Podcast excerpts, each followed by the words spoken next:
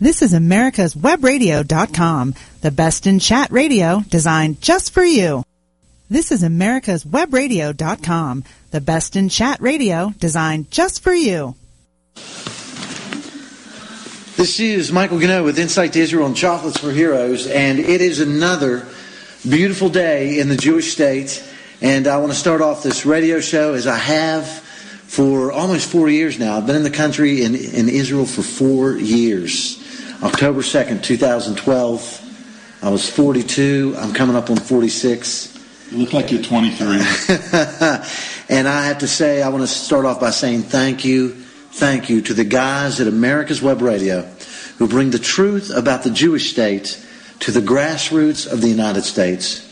The truth about this country, uh, Dr. Widlanski, that I have experienced in four years as it is number one in the world in technology, agriculture, and medicine. And the vast amounts, you know, I've experienced the agriculture, technology, and medicine. But recently I was, I was blessed, very blessed, to experience the vast amounts, uh, a sample of the vast amounts of humanitarian work that Israel does around the world. I was in Italy for, uh, for almost two weeks.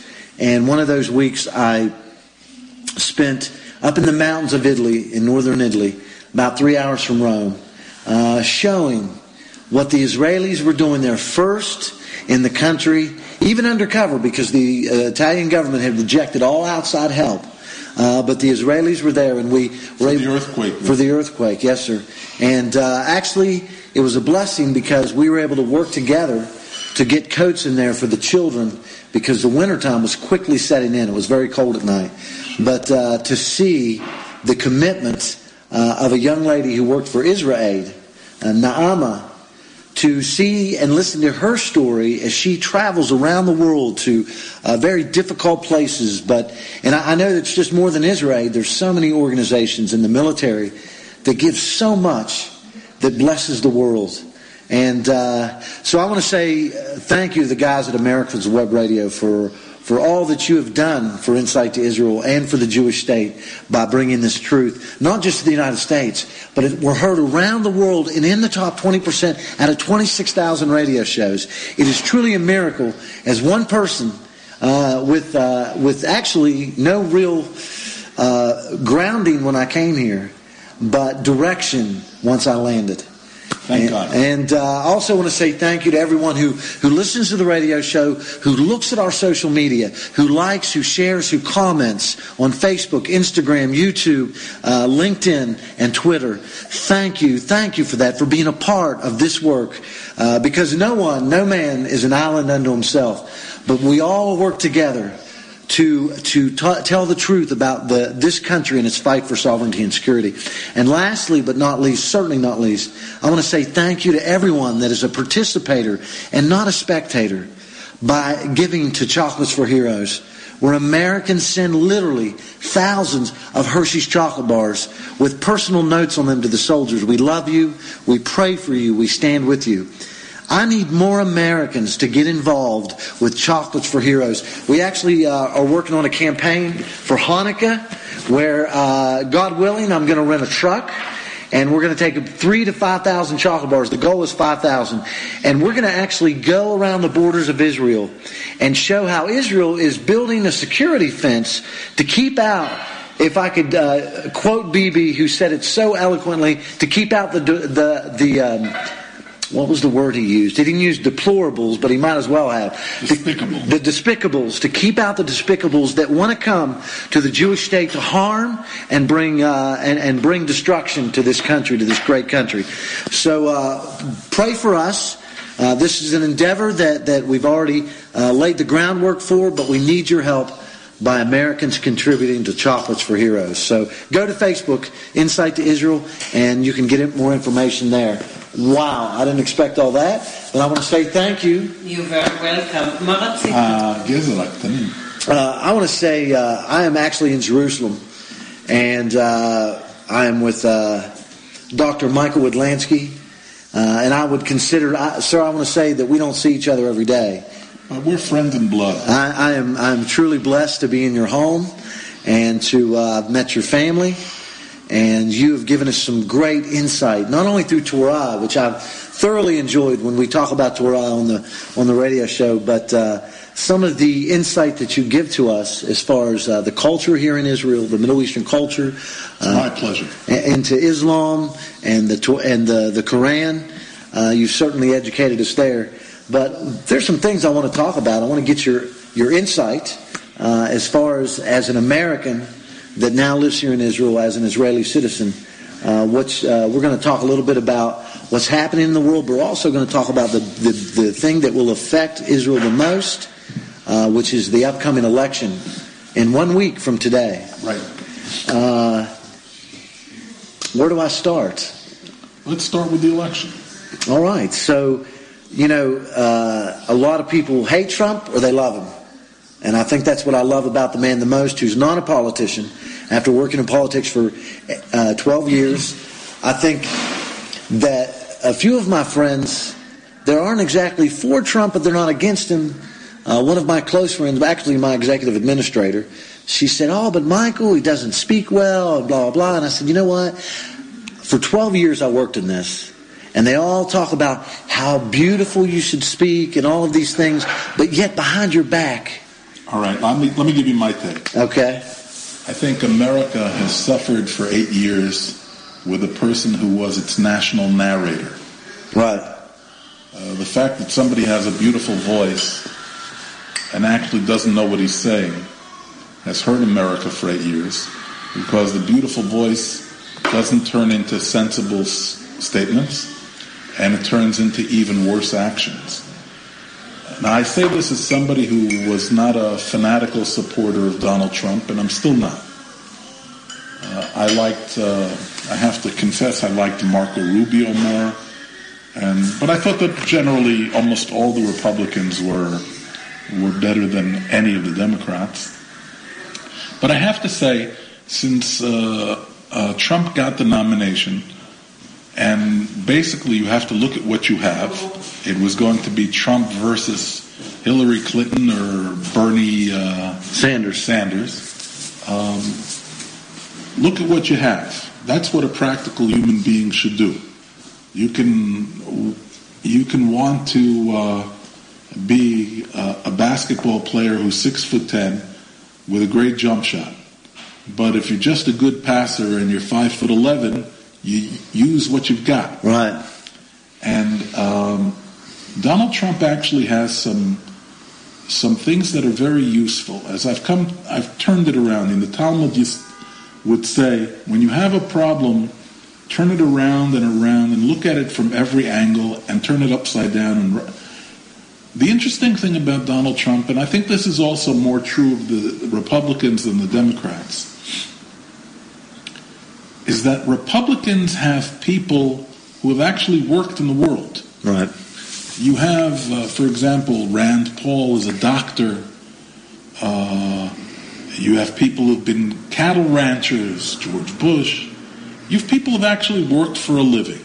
You look inside the Democratic Party, you see mostly mediocre lawyers.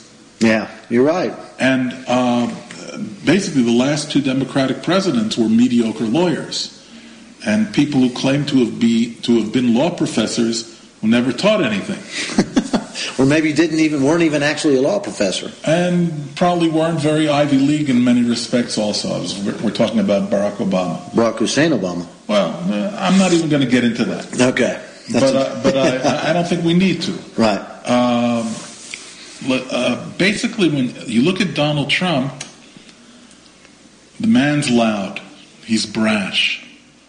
But the same thing was also true of Muhammad Ali as the champion boxer of the world.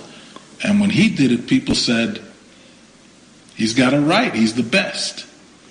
Now, Donald Trump has done some amazing things as a builder in New York and as somebody who knows the New York real estate market, which is where Donald Trump began and where my father uh, worked, my father and mother. The man is very imaginative, very bold, Yeah. and hugely successful. Of course, he's had failures. Any man in business, any woman in business, knows that if you're going into business, you've got to be a risk taker, and there's some things that come across your plate that you didn't know about. Milton Hershey took Look at Milton Hershey. And anybody who who can turn lemons into lemonade in real time Yeah. Is doing something that usually the government doesn't do, but which the government needs to do. And we've been looking at a situation in Washington, and, and that's why I sympathize with the hardcore supporters of Trump, even though I don't agree with everything every one of them will say. We've been controlled in Washington and in lots of other capitals around the world by a professional class of politicians, reporters, journalists, academics who are really out of touch with reality and don't even have common sense, but want to hold on to power for the sake of power. Trump, in many respects, is a real breath of fresh air. Yeah, I agree. And one of the reasons he scares so many people is that he is so real. Yeah. Now, it's true that he speaks sometimes, I would say, even recklessly, sometimes immaturely. Some of the things he said about John McCain were totally unnecessary. That, you know, I would rather have somebody who wasn't captured. The man was a hero. Yeah. And you, you shouldn't have said something like that. Now, can I interject here? Wait, wait, wait. I'm, Okay, go I'm ahead. on a go riff. ahead. Let go me ahead. go. No, no, go ahead, brother. Go ahead. And, and and having said all of that, he apologized for some of the things, and it takes a, a big man to apologize, Right. or a big woman. And that's basically how human beings learn. They make mistakes and they learn from their mistakes. Unless you're Hillary Clinton Right. and Bill Clinton, because you do the same thing over and over and over again, and over again, and over again. And so that's why I uh, unhesitatingly, unhesitatingly support Donald Trump, even though I have reservations about some of the things that he said on policy, some of the things that he said personally. I might have preferred somebody else, but given who the choice is right now, we're basically being asked to choose between somebody who's loud and imaginative and between somebody mm. who's a criminal. Definitely. There's no question about it. It's it's it's heartbreaking to me, sir, because after being in Washington, and look, I'm I'm a patriot of the United States. I love my country. I'm thankful for where I was born and raised. Uh, the reality that a lot of, and this kind, this is my viewpoint. The reality is of a, a lot of. Uh, uh, of, of the United States right now in its situation, culturally, legally, uh, politically, uh, it's not good. Of course not. And in my viewpoint, looking at the world from a perspective and then seeing the internal issues, uh, I appreciate, well, I appreciate the theme of Make America Great Again, and I agree with it. I have a hard time uh, in reality grasping the fact that one man uh, is going to go in and shake the system to the core, and I hope he does. He needs to. It needs to be shaken to the core. Absolutely. But now, some people are going to disagree with me, probably not people listening to the show, but uh, the only way, and I've said this before, America's a concept, an idea. And in order for us to regain the concept, I believe, and you know, I'm, I'm not the uh, I'm not the deepest, most spiritual person, but I will say this: I know it's required in my life. There's been times, sir, I've failed God miserably, but I know that God requires of me repentance on a personal and corporate level. He required that out of Israel. And in order to regain the concept, we must do what God asked of Israel to do or demanded in order for you to be restored after failure and judgment. Absolutely. And, and one of the, the hearts, the ways to penitence and to restoration is to take a good hard look at yourself. Right. Maimonides said, first of all, you have to recognize the sin before you correct the sin. Right. If you can't recognize it and announce it to yourself, you're never going to be able to do it. Yeah. And that's something that most politicians don't have. Nah, and it's very sad. So I think um, it's important. And I think that, that Trump, by the way he has changed, uh, the way he, he carries out his, his campaign in the last month, has consciously acknowledged that some of the ways he was talking before were inappropriate. Right. And he's shown himself to be more mature. And that's very important. That is very important. And you know something? People are paying attention to that. Yeah. And when he talks of his vision about how you have to change the health care, how you have to uh, Sorry, I didn't mean to distract you. no, no, how you have to change health care to make it work better. How you have to restore the military. How you have to give borders to a country. His whole basic thinking is more like the common man Right. than I like agree. the rarefied so-called elites in the so-called intellectual community of academia, journalism, and politics. The, the clerking class in Washington Right. we understand. Uh, I'm writing a book right now that deals with the fact that we have a broken world that is divided basically between three communities. There's the tribal community Right. that never really got what the nation state is. Right.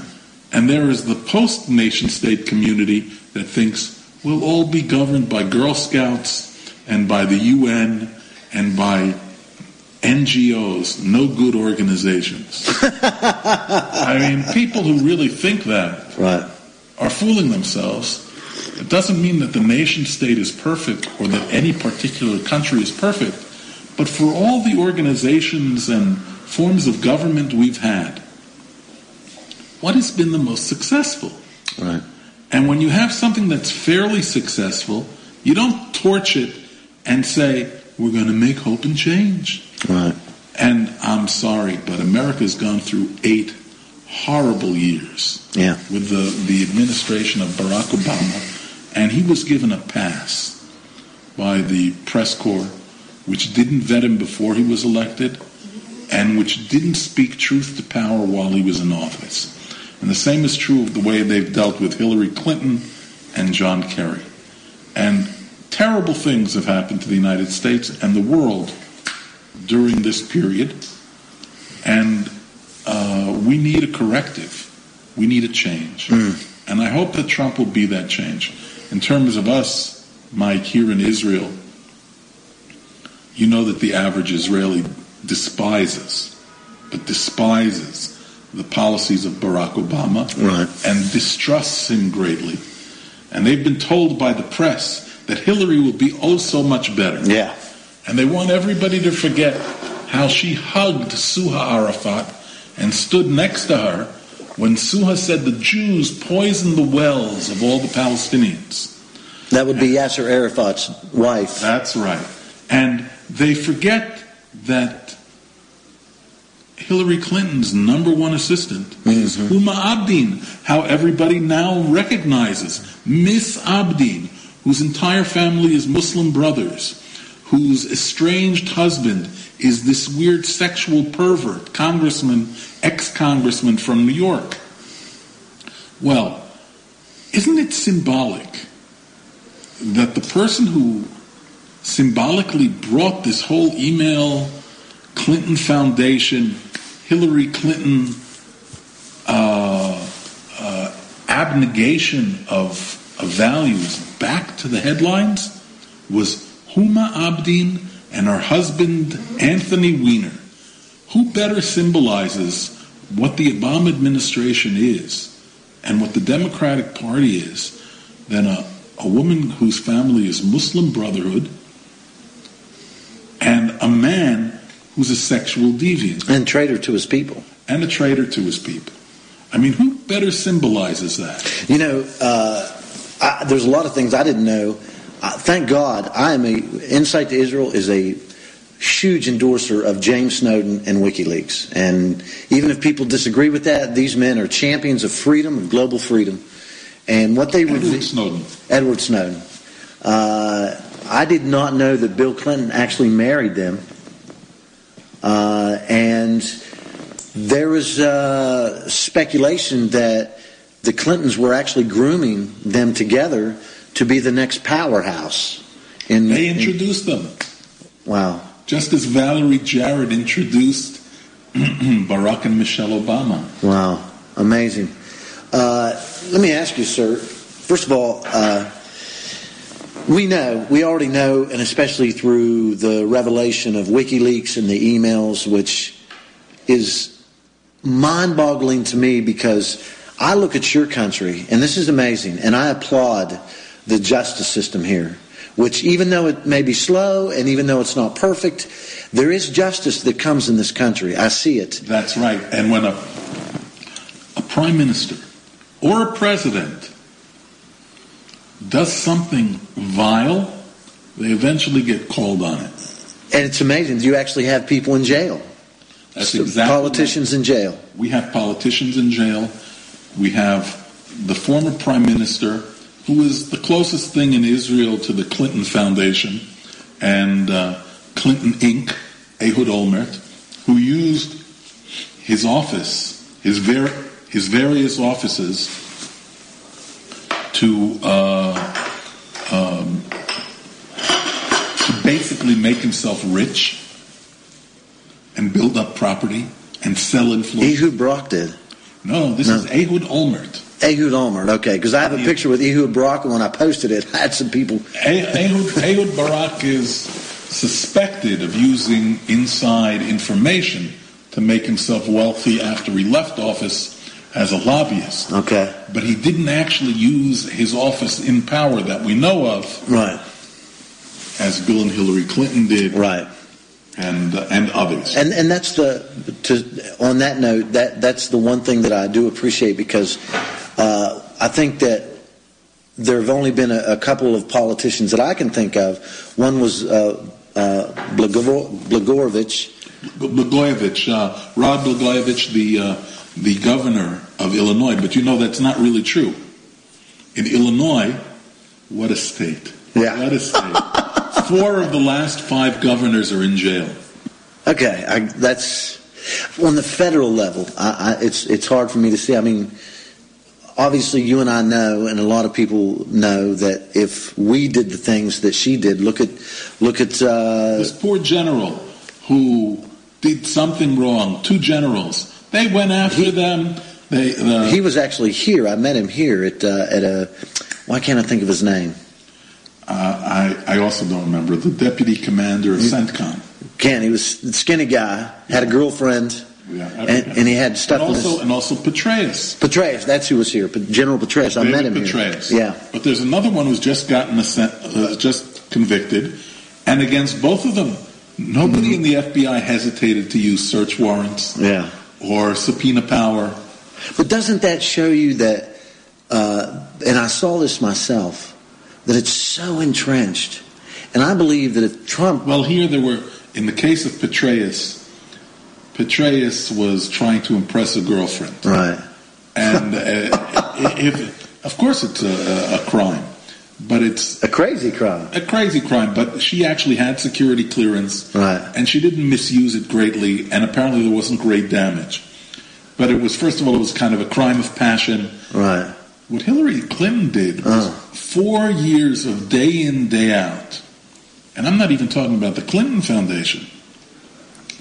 And 30 years of corruption. 30 years of corruption. You know, the Bible talks about this. You know this very well.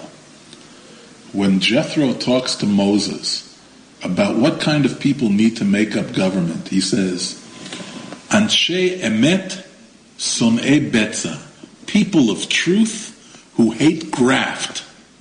That's what he wants. Yeah. He said, Yil'e Elokim, people who fear God. Those are three criteria that are important. They have to be men of truth. They have to hate graft and they have to fear God. You have to fear a higher authority. Let's say you're not a believer. Let's say you're an atheist, God forbid. But let's say you're an atheist. You believe in the rule of law. The law is a higher authority. You answer to a higher authority. You answer to the people. Vox populi, vox dei. The voice of the people is the voice of God. You have two people here, Bill and Hillary Clinton, not to mention Barack and Michelle Obama, and others in the Democratic Party, who think the law is what you can get away with. But you put your uh-huh. hand on a Bible You come into office and you say, I solemnly swear to preserve and protect the Constitution of the United States of America. And you put your hand on a Bible and you swear to protect the Constitution. What does that mean? It means, first of all, you're recognizing a higher authority, God. You're swearing to God. You're putting your hand on a Bible. And you're recognizing the authority of the Constitution. What happened to that? Yeah. The rule of law. Mrs. Clinton wants to name Supreme Court justices. On the building that she wants to put judges inside, it says equal justice under law. This woman is a walking neon sign for inequality, for graft. Her hatred for hatred for Jews. But, um, but just forget about Yeah. Jews and Christians. Right, right. Just talk about human beings. In general, yeah. This woman is a walking advertisement for graft. If Moses and Jethro were here and say, not her. We're not with her. She belongs in Sodom and Gomorrah. Right? She doesn't belong at Sinai. She belongs at Sodom and Gomorrah. Right. Because that's where she's from. Yeah. That's what she operates. And with with the Clintons, money is the root of all evil. Radix malorum escupidas. That's where they are. And you see an entire political party put its hands over its eyes, its ears, and its mouth. We see nothing, we hear nothing, and we will say nothing. Can you imagine if it were a Republican doing anything like that? Republicans were among the biggest opponents of Richard Nixon who didn't do 1% of what Bill and Hillary Clinton, Barack and Michelle Obama have done. Right. In terms of abuse of the Constitution, abuse of the Internal Revenue Service, abuse of the FBI, of the Department of Justice, the Environmental Protection Administration, turning them into your own personal police force against people you don't like. Right. Oh my God. What do you think? Uh, my prediction is I believe that, that Donald Trump will win. It'll be a Reagan landslide. I really I believe wish that. you're right. I really believe that, and I'll tell you why. Because when you see WikiLeaks and you look at the emails and you see how the media is colluding and and uh, and adjusting their numbers to benefit Hillary Clinton, uh, I think there are more people. When, when I mean, it's unbelievable. I hope you're right, but you know something? You know, in the book of Esther, it ends with a resounding victory for Mordecai and Queen Esther over the evil Haman, who was the Persian minister. He was that period's Ayatollah. yeah. And and yet the two final verses of the book of Esther say, and Mordecai was esteemed by most of his brethren. In other words, you're not going to get unanimity. Right. And I'll settle I'll settle for a 10 vote victory. Okay. Right. I agree. I'll settle for a 10 vote victory, which will strengthen the United States, Israel, and the rest of the free countries. Wow, that's good stuff. Look, I, I hope it happens. Uh, I believe it will. Uh, when I see stadiums packed out with tens of thousands of people, it's unbelievable. So we're going to come right back. We're going to move over to foreign policy. And uh, this is Michael Ganoe with Insight to Israel and Chocolates for Heroes. Wow, great stuff, sir. You always give me a nugget of wisdom. We'll be right back. When someone gives an answer, it is either in response to a question or a command to respond. And those who might be into grammar would either term it a noun or a verb. In mathematics, an answer is the solution to a problem, and problems are plentiful. Who do you turn to for answers? The Lord is near to all who call on Him, said the psalmist. And God invites you, as He says, Call to me, and I will answer you and tell you great and unsearchable things that you don't know. Our problem is that we search for answers in all the wrong places. We would do well to remember that God cares and He hears our hurts. To prove it, He said, I'll answer while you're still speaking and I will hear. What problem do you have today? What answer do you seek? Who do you turn to for solutions? God has the answers. He is the answer. This is John Bryan bringing you today's key word.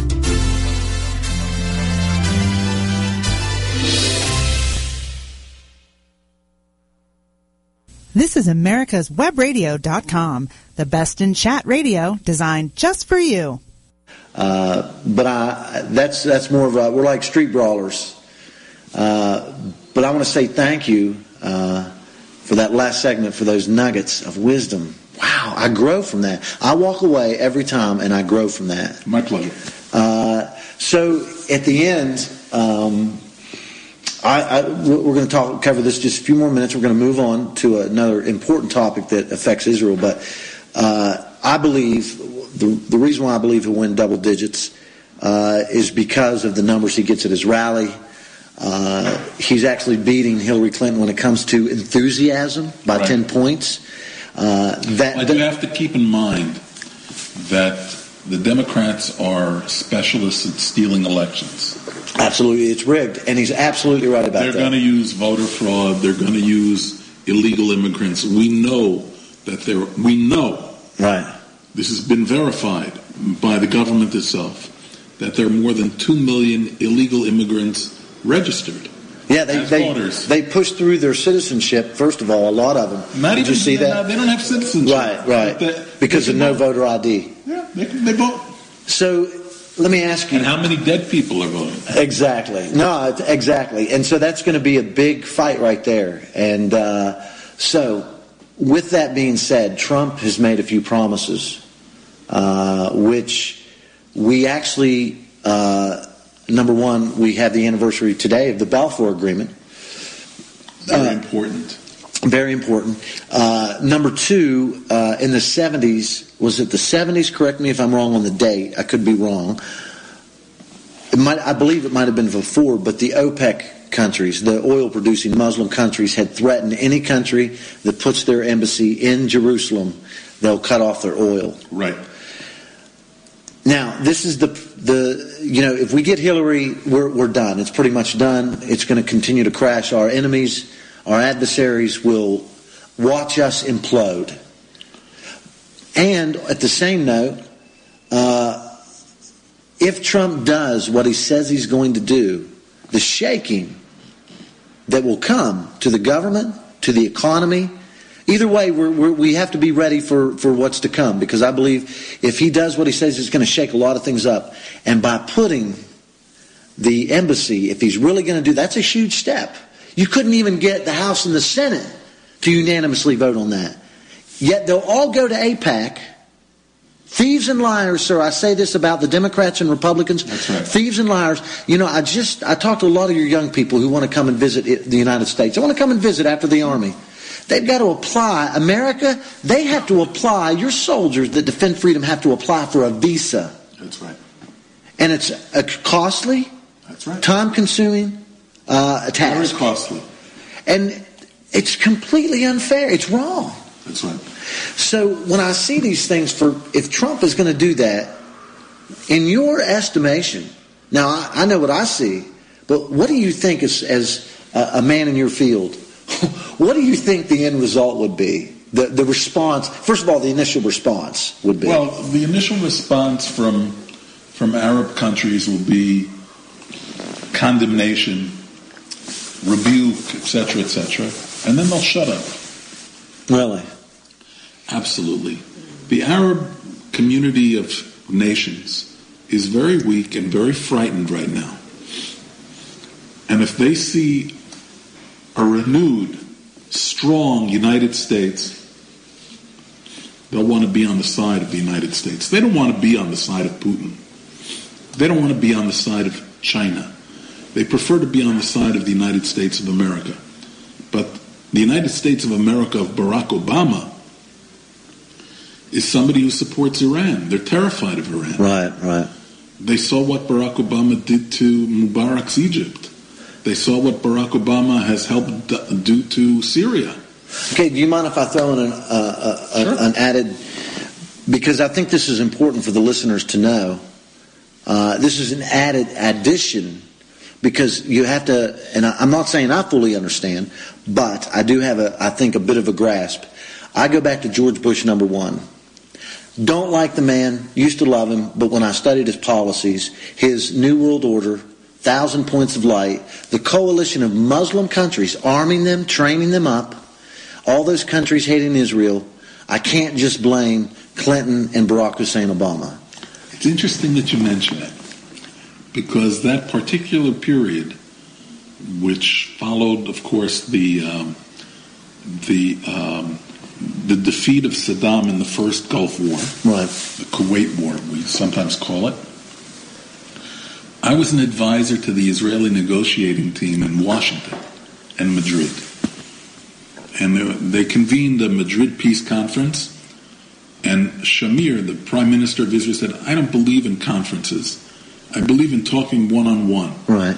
You want to make peace with Egypt, you talk to Egypt. You want to make peace with Jordan, you talk to Jordan. Absolutely. Said, but if you want a ceremony, I'll go to the ceremony. and afterwards, we'll retire to binational talks, bilateral talks. And that's what happened. During the course of the Gulf War, Israel was hit by 39 rockets. Its cities were hit. And George Herbert Walker Bush, Bush the Elder, and his Secretary of State, James A. Baker III, demanded that Israel not respond because they said it would undo the coalition against Saddam. Right. Do you think that was wise? Well, Because Saddam could come I- back and say, look at the infidel Jews. well, two things. Okay. First, I think it was ethically wrong Right. because if uh, George attacks Harry, you don't have the right to go to Harry and say, uh-uh, turn that other cheek once, twice, and 39 times. Right. I agree. Totally agree. And in terms of a country, you cannot say to a country, you have to give up your right to a credible deterrent because we want to handle things. Right. Shamir, nevertheless, and Shamir was nobody's pussyfooting wallflower, nevertheless did it because he believed that the rockets used by Saddam Hussein would probably not do that much damage, and meanwhile there would be a massive defeat of Saddam Hussein, and the U.S. promised Israel help in settling a wave of Russian immigrants coming to Israel. Of course, Which definitely helped your country. Yes, but the, the promise wasn't kept in full Okay. because George Bush and James Baker, after it went to Congress to get loan guarantees, they started to recant on their promise. And that's why I voted for, you ready for this? Okay. I voted for Bill Clinton in 1992 Really? because George Bush stabbed Israel in the back. Absolutely. I agree with you. And, and, And I said, somebody who does that, after asking Israel to take it on the chin, right. He's got no right to you, you're really educating me because those are things that I didn't. Obviously, I was a kid in seminary at the time, you know, and we were just praying for one of those rockets to hit the dome of the rock. And I was, and I was somebody who would have supported Bush, of course, naturally. Right. But I remember that he and his Secretary of State were suck ups when it came to Syria, also, Yeah. and they they um, you might call them Republicans light or whatever. Right. By the way, the younger George Bush, George W. Bush, was a tougher Republican, a more earthy Republican. Maybe because he went to Texas, was born in Texas, or grew up in Texas. Maybe because he's more of a Bible thumper. Maybe because he went through a crisis I disagree. Okay. and overcame alcoholism. But he was a stronger supporter of Israel. There's no question about it. But but he, I watched numerous of his speeches even after 9/11. He had members of the Muslim Brotherhood There- standing behind He him. He made certain mistakes which Americans tend to make. They sometimes want to believe that Islam is a religion just like Judaism and Christianity. And it is a religion, but it is also political doctrine. And it's a political doctrine that includes the desire to conquer. Jesus didn't want to conquer territory. Right. And Moses and Abraham didn't want to conquer territory. Abraham wanted to set an example. And Jews want to set an example, and they have. And Moses wanted the law to be a light unto nations. Right. And that's what the prophets all said. Israel wasn't about conquering the west of the rest of the, the region. Right. It never was a con the Jews were never conquering people. They never looked to subjugate others or to make them pick up the Jewish religion. They set certain principles and they said, look at how we observe our faith in God, in one God. We believe in justice. We believe in reward and punishment for deeds done. Look at what we're doing. And from that emerged Christianity Right. and other religions. Muhammad said, I want to conquer. Uh, he said that Sabil Allah fi sayf, in Arabic, that's the way of God is by the sword. Yeah. Now that remains the heritage of Islam. That doesn't mean there aren't good Muslims, but Islamic doctrine, normative Islamic doctrine, Thank you for saying normative. normative Islamic doctrine is that the reign of Islam must overcome the reign of the sword. And it's called the House of Islam overcoming the House of the Sword or the House of War to conquer the world. Hmm. That's why jihad is considered the sixth pillar of Islam. There are five pillars of Islam, which are similar to our Ten Commandments. Right. You know what the sixth pillar is? I'm waiting. The sixth pillar is jihad. yeah. The other pillars are belief in God, there's one God, and Muhammad is prophet, etc., etc., visiting Mecca as a pilgrimage, fasting on Ramadan, uh, giving uh, charity, etc., etc. But the sixth pillar, it wasn't quite canonized with the other five, but it's right there, is jihad. And jihad isn't a spiritual concept. No. It's a physical concept. And no matter what they teach the, the kids today at Georgetown and Harvard and UCLA, which is baloney, Yeah. the truth is still the truth. And that's why I say we have to teach our children better from now on. There's a whole generation of millennials Yeah. that have been taught by quack academics in the United States that Islam is just enough. It isn't. That'll just- take a hundred years to undo. Well, If if we have that much time, I don't see that. I'm not sure we can undo it uh, immediately, No. As long as Islam is the biggest ideology in the world. but if you, we were doing something good under Bush and Cheney, at least in physically opposing them. They didn't come out and say Islam is the religion of war, but they defended against radical Muslims. You have somebody like Obama and the people he's put in charge in the army and the national security community who really don't know the difference between their rear ends and their elbows. Let me ask you this though: You reach that level of power. When do we start saying you're culpable? You're you're you're accountable? Because I, I can't. I have a hard time saying that people at that level are stupid and ignorant and don't know what they're doing. I say it's completely intentional. Well, I've actually watched a few of them. And although it's hard to believe, and you know this from my book, I, I documented in my book, um, I'm plugging my book right now. You'll, No, please. You'll excuse me. No, no. Battle for Our Minds, Great book. Western Elites and the Terror Threat.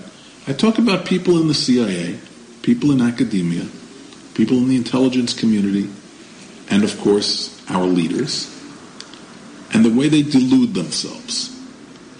Now, you have somebody like James Clapper, who is still to this day the director of national intelligence, who said in a, uh, uh, a hearing in front of Congress in February 2011, I'm giving you the footnotes, the Muslim Brotherhood is a largely moderate organization with franchises around the world. And I said, is he talking about Franchises? franchises? I'm saying, is he talking about the Muslim Brotherhood or is he talking about McDonald's? Wow. I mean, you can actually go and look this up. I'm not lying. This is act. And then when he was called on it by a few congressmen, a few senators, he said, "Well, uh, uh, uh, uh, uh," but he actually believed that. Yeah. And there are people who there are none so blind as they who will not see. And when you see somebody who is ideologically blind, it takes almost for a building to fall down on them right. before they'll see something. Yeah. I mean, they have to literally take the stake out from between their eyes to see what's in front of their nose. Unbelievable. Yeah. Unbelievable. So let, let me. Uh, all that needed to be covered to say this. Uh, I agree with you that these the the Muslim countries, the oil producing OPEC countries, they don't like Iran. They don't want Daesh. Now it's found out that Saudi Arabia has actually been funding Daesh. Of course they have. So while they are supposed to be our allies and a coalition, which is not actually a coalition, they're looking out for their own little kingdoms, and and that in turn keeps the money flowing to them from the United States and the weapons and the food and the medicine and the CIA and military training. Sure. Uh, and I've said it like, why in the world, if we're your friend, why aren't we doing jo- joint airstrikes over, I don't know, the Gaza? Why aren't we helping Israel? And yet we we don't. You don't charge us money, to my knowledge, if, from my understanding of Yoram Ettinger, that while we keep weapons stored here in your country, I've seen the the, the buildings. We literally keep weapons stored here, and you don't charge us any money for storage. but yet, if something happens and you use those weapons, you have to pay us back. How is that a friend? How is the government? And let, let me, let me- I just want to ask this, and then I'll, I'm going to let you talk. While I agree that they would get mad and everything, and the, the, I think there will be deeper repercussions. Maybe uh, as they're building, I, I would, I can imagine terrorist attacks on the building site as they're building the embassy. If there's not already a building that exists, but they would have to build up security and everything. I can only imagine We what that do a pretty good job here in Israel with security. You do. You do an amazing job. And I think uh, it would be a tremendously important symbolic act, Absolutely. and it would make Israel much stronger. Um, and the Bible itself talks about this in the book of Isaiah. Um, Ki veti vet tefillah yikalei l'chol ha'amim. For my house is a house of prayer to all of the nations. Right. And it talks about the fact that on the feast of Sukkot, the Pentecost, all the nations will come to Jerusalem. Yeah. I think that that is a very important concept, and I, you're seeing some of it already happen. I mean, today Israel is a country of 10 million people. It's startup nation. It's amazing. India, China, Japan, certainly the United States. People in the United States know this. Anybody who has their computer chips, they know where they were made. Anybody who's interested in fiber optics, anybody who's interested in telecommunications, anybody who's interested in computer work, in medicine, realizes that this country really produces far, far. In, you know what is a country the size of Israel? Denmark. When was the last time you heard about Denmark doing what we do? I mean, really. I mean, really. We we outproduce not just pound for pound, but in real time, almost every other country in the world, except for the superpowers. And uh, that's why countries respect us real time. Yeah. And it's happening more and more. I believe that you're about at a, at a nexus point where the countries of Asia and Africa and eventually South America are going to realize you know something? We don't need Arab oil. We're going to have natural gas. Absolutely. Other sources of energy. And what does the Arab world produce besides oil and sand? Nothing. That's right. Terrorists. That's right. That's right. 9/11 hijackers. That's right. All educated. That's right. And so that period is coming. We wouldn't have realized it even 10 years ago, certainly not 20, 30, 40 years ago. But the world is changing faster than we can realize. It's amazing. And the United States is beginning to realize that it actually needs an ally like Israel even more than it has before. I remember in 1991, you talked about Bush and the New World Order. He and his friend uh, uh, Jim Baker believed, why do we need Israel anymore? We don't need Israel anymore. Well, who needs Jim Baker? Right. And who needs some of the people who thought that they could replace Israel with Saudi Arabia? Today, Obama thinks he can replace Israel and Mubarak's Egypt with Iran and the Muslim Brotherhood. Mm-hmm. Well, we saw where that led to with, with Egypt. It practically destroyed Egypt. And look at Iran. Really? And look at Syria. Really? That's what you want the shape of things to come? Speaking of Syria, we actually, uh, right now, there's an armada of Russian ships headed through the Mediterranean. Right. They actually waved to the British on their way through the Straits of Gibraltar. Uh, the Straits of the Dardanelles. Dart- okay, thank you for the correction. And uh, which I would, the, the, the, if I hadn't done a little traveling, I probably wouldn't even know where that was. But uh, um, you know, uh, a lot of people have ignorantly praised Putin for fighting Daesh, but at the same time, he's an aid to Russia or to Iran. And it, it boggles my mind that people don't actually know what's going on. I understand, I get it. We're, especially in the United States, we're caught up in a lot of so much frivolity. Uh, China is an ally of Russia. China is helping Iran, but yet China's doing business here. How do I? How, how is this? How am I able to calculate or to uh, wrap my mind around this? Because you have a, a, a high-speed rail system, which is truly amazing. Uh, I'd love to get a tour of it. I've seen it on the news where they've got given a tour. The the the base in Jerusalem, the main station, uh, is actually nuke-proof. Well, I hope. But I, I'll tell you something. But I don't think they'll ever nuke. Jerusalem's a, too much of a prize for whoever wants it. well, I think that um, Not that they'll get it, but the the Russians and the Chinese are playing a variety of strategic games. very serious games. The Russia has actually regressed as a world power. You know that the average lifespan in Russia of a Russian man is 53 or 55 years old. I didn't know that. the healthcare, disease, drinking, crime cut short the average health, health uh, lifespan of the average Russian.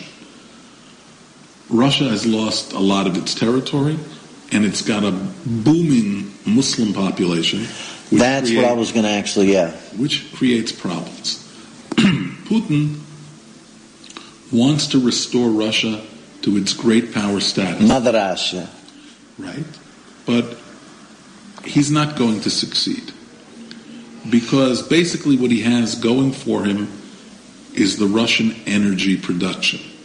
At the same time as the United States is fracking all at once, And, and natural gas, like in West Virginia. gas. And West Virginia is everywhere. who would have thought 20 years ago we were going to produce more and more and more and more and more energy? Which just goes to show that the doomsday warnings in other areas like climate, blah, blah, blah, blah, Right. aren't always things that you should believe. China basically threw aside most of its communist ideology. Do you think that's a facade? I think it's a facade. It's not a facade, it's them realizing that communism socialism in the common sense of communal property wasn't going to work for them. They held on to the dictatorship side of communism, Right, so right. that they could they could impose their will on individual entrepreneurs. But China is very, because of that, is actually very weak Now, let me ask you. because the economic freedom Right. haven't kept up with the political freedoms, and there's going to be a breaking point. So they have they look strong on a certain level, Right. but they're very, very, very, very, very vulnerable. Now, let me ask you this. First of all, they just went to a two-child policy because there's like one woman for every ten men. Uh, the other thing is they, that a lot of people know. I don't know how many people in this country know it, but they severely persecute Christians. Absolutely. And the third thing is they're building these barrier islands in the South China Sea, Artificial islands. and they're putting small military bases on. them. Absolutely, and we're letting them get away with it. Absolutely. So, if they if they're weak And they and the Russians used North Korea. as a stepping stool to That's right. So if they're weak, if these countries are weak, they're flexing a lot of muscle.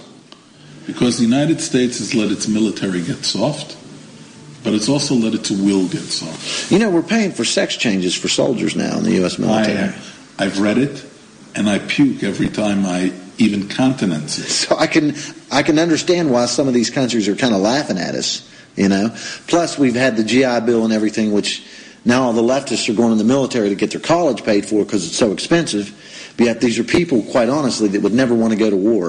Of course not. So uh, now I look at, and, and this is, we only have a few minutes left, but, uh, and we're definitely going to get back with you because there's a lot of good stuff here. But uh, you're building a fence, basically fencing your country in uh, to keep out the, the deplorables if, or the despicables. Um, as far as Syria goes, I see Bashar al-Assad always staying in power. I, I don't think we have the will, I wouldn't predict it, I'll Okay. tell you why. which nothing can be predicted actually. So I I made a mistake there. I miss. Well, remember that this is a person who has butchered a sizable portion of his own people. And he's basically been kept in power by Russia. Yeah. If Russia has to pull back,